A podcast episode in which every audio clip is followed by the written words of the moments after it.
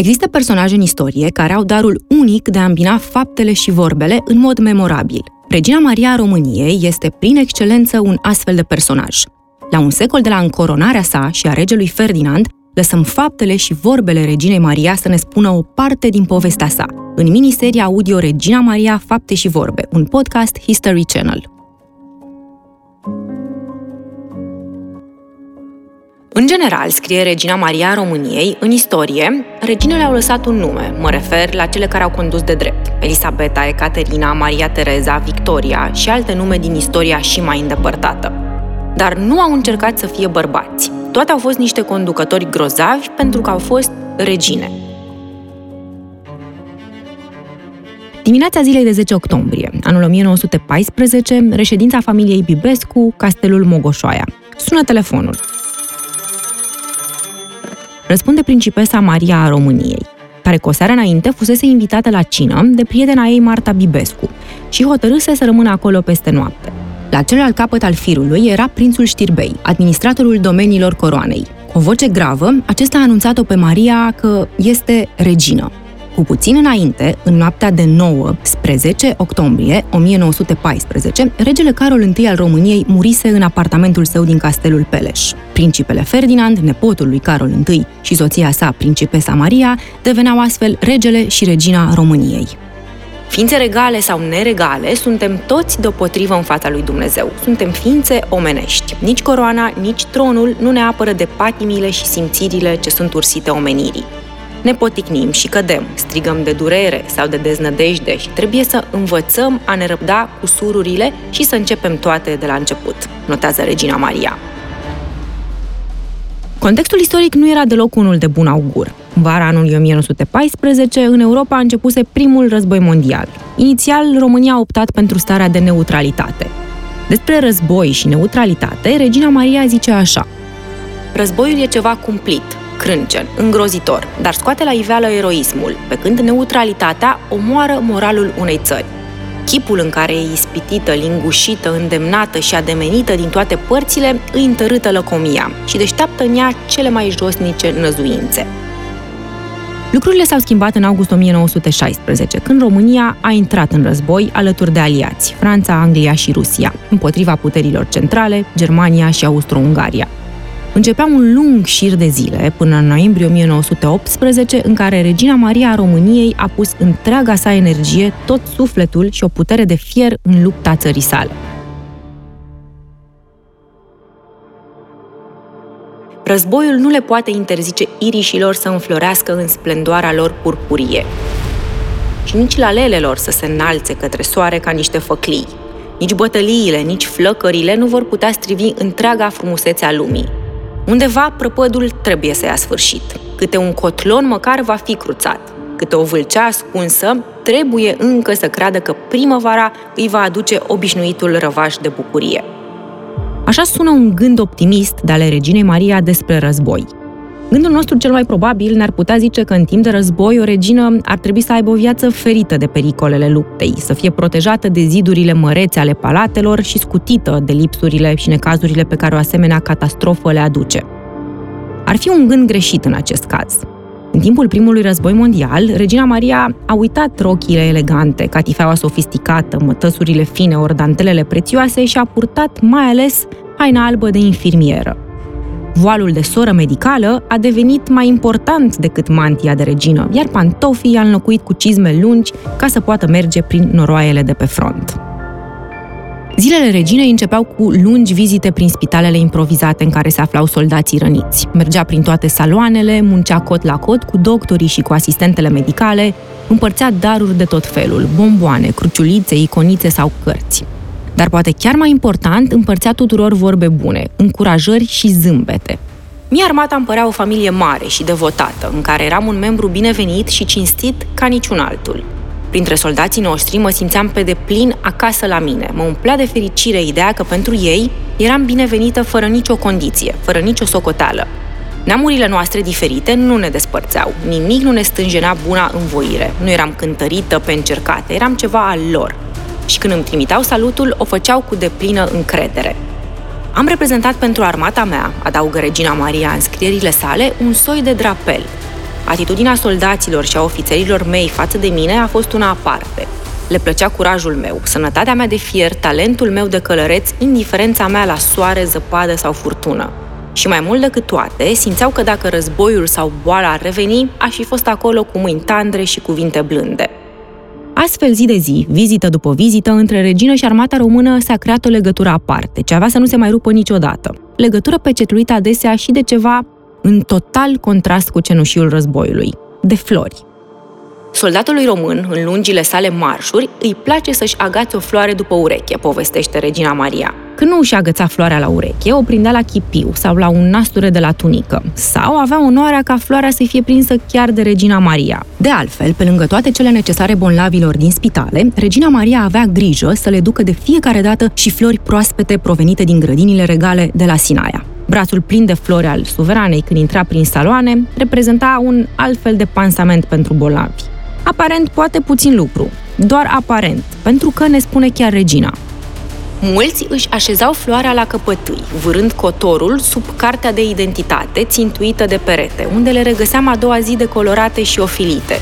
Cei care erau prea bonlavi pentru a se mișca le așezau aproape de obrazul sau buzele lor, ca și când petalele răcoroase și colorate le-ar fi adus alinare.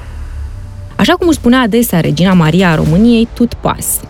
Totul trece, inclusiv războiul, din fericire.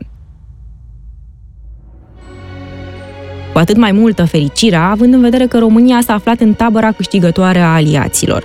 Odată ce sunetul armelor s-a oprit în noiembrie 1918, diplomația urma să spună cuvântul. Doar că lucrurile nu erau așa simple, din vari motive, cum observa și regina domina spiritul de revanșă, încercarea de a pasa răspunderea greșelilor, o lipsă de unitate, de generozitate și înțelegere spontană.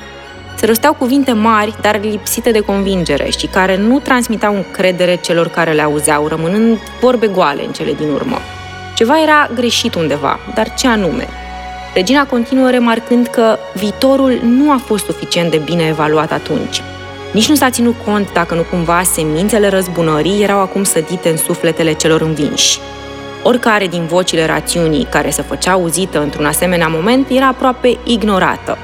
Pacea nu a adus liniște, ci doar o nouă și puternică tensiune. O adaptare a unor lucruri nepotrivite, un mare efort ca ea să nu devină din nou război. Aparțineam unei zone a lumii foarte instabilă. În afară de asta, țara noastră își dublase suprafața. În primăvara anului 1919, capitala Franței și mari oameni de stat aflați acolo erau seduși de diplomația neoficială a României, la feminin. Spre marele noroc al României și al românilor, regina Maria a mers la conferința de pace de la Paris pentru a-și reprezenta țara. A făcut-o în mod strălucit. Când am fost întrebată de ce am venit la Paris, mărturisește regina, am răspuns pentru a da României o față. Are nevoie de o față și de aceea am venit să o dau pe a mea. Iată tot prin cuvintele reginei Maria cum a pornit această istorie. Într-o bună zi pe neașteptate, regele m-a întrebat dacă aș fi de acord să plec în străinătate pentru a pleda acolo cauza noastră. M-a întrebat dacă voi avea curaj să iau asupra mea această răspundere. Prătianu era cel care abusese ideea. Desigur că regina a fost de acord. Îi făcea chiar mare plăcere propunerea astfel încât s-a trecut de îndată la pregătirea călătoriei. De mers deloc ușor, având în vedere contextul. Nu de mult timp se sfârșise primul război mondial. Încă se călătorea greu, trenurile nu circulau regulat, șoselele erau nesigure, iar frontierele recent modificate erau destul de incerte. Era greu să mai știi exact care este teritoriul cui. Indiferent de dificultățile de pe teren, cărora li se mai adăuga probabil și unele controverse politice de acasă, vizita reginei la Paris era necesară. Veștile care veneau de acolo, de la conferința de pace, indicau faptul că reprezentantul României, prim-ministrul Ion I.C. Brătianu, nu avea parte de prea multă înțelegere și bunăvoință din partea aliaților. Și dacă tot am pomenit de rolul femeilor și al bărbaților, primim câteva nuanțe în plus tot prin vorbele personajului nostru – nu am încercat niciodată să fiu rival a vreunui bărbat, dar trebuie de asemenea să mărturisesc că nici nu am trăit acea senzație fermecătoare de a fi îndrumată sau condusă de un bărbat, cu excepția bătrânului meu unchi regele. Dar nu era nimic fermecător în asta. În 5 martie, regina Maria a ajuns la Paris și a fost cazată într-un apartament de protocol din hotelul Ritz. Printre numeroasele vizite primite, printre interviuri și fotografii și printre munții de liliac, trandafiri, cale, orhidee, iriși, frezi și violete, a avut o discuție și cu premierul Brătianu, care a prezentat starea situației politice și a explicat cum poate fi de folos, pe cine trebuie să vadă și ce atitudine ar fi de dorit să adopte. Premierul român o va sfătui pe regină de altfel pe întreg parcursul vizitei sale la Paris. În 6 martie, regina Maria a cerut o audiență la prim-ministrul Franței, Georges Clemenceau. Răspunsul a fost pozitiv, iar a doua zi, în 7 martie, suverana României a fost primită de acesta. Directorul de cabinet al șefului guvernului francez povestește astfel despre Maria României. Avea o alură deosebită, o adevărată alură de regină, înaltă, frumoasă, foarte bine făcută și cu acel nu știu ce care caracterizează o adevărată doamnă și se impune întotdeauna. La acestea se adăuga o mare simplitate, calm și o bunătate extremă cu tot anturajul său. Întâlnirea cu Clemenceau era prevăzută pentru o jumătate de oră, dar a durat aproximativ două ore. Nu există foarte multe informații despre întrevederea prelungită dintre cei doi, dar știm ce i-a transmis domnul prim-ministru Clemenceau, ministrului României la Paris. O regină ca a dumneavoastră trebuie primită numai cu onoruri militare comandate de mareșalul Foch în persoană. Mai știm și ce a mărturisit președintele francez Raymond Poincaré lui Ionel Brătianu. Vizita reginei l-a bine dispus evident pe prim-ministru. Și putem aminti și că mareșalul Foș, care avea o întâlnire cu Clemenceau după Regina Maria, aștepta mai bine de o oră la ușa cabinetului. Poate și pentru că, așa cum subtil ne transmite suverana în scrierile sale, când de plină încredere cuprinde o femeie, atunci poate simți nuanțe care nu pot fi văzute de bărbații de stat obosiți și chiar plictisiți argumentând la masa verde cu o mulțime de domni bătrâni anevoioși. La un moment dat, regina Maria, alături de fiicele sale, Elisabeta, Maria și Ileana, care o însoțeau, au făcut și o vizită scurtă la Rans, unde s-au plimbat până la epuizare prin orașul plin de ruine, mărturii ale războiului recent încheiat.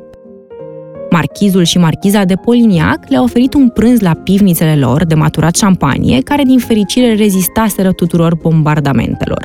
Regina consemnează cum stăteam acolo în pivnițe, iar băutura prețioasă scânteia spumoasă în paharul din fața mea, am închis ochii pentru o clipă.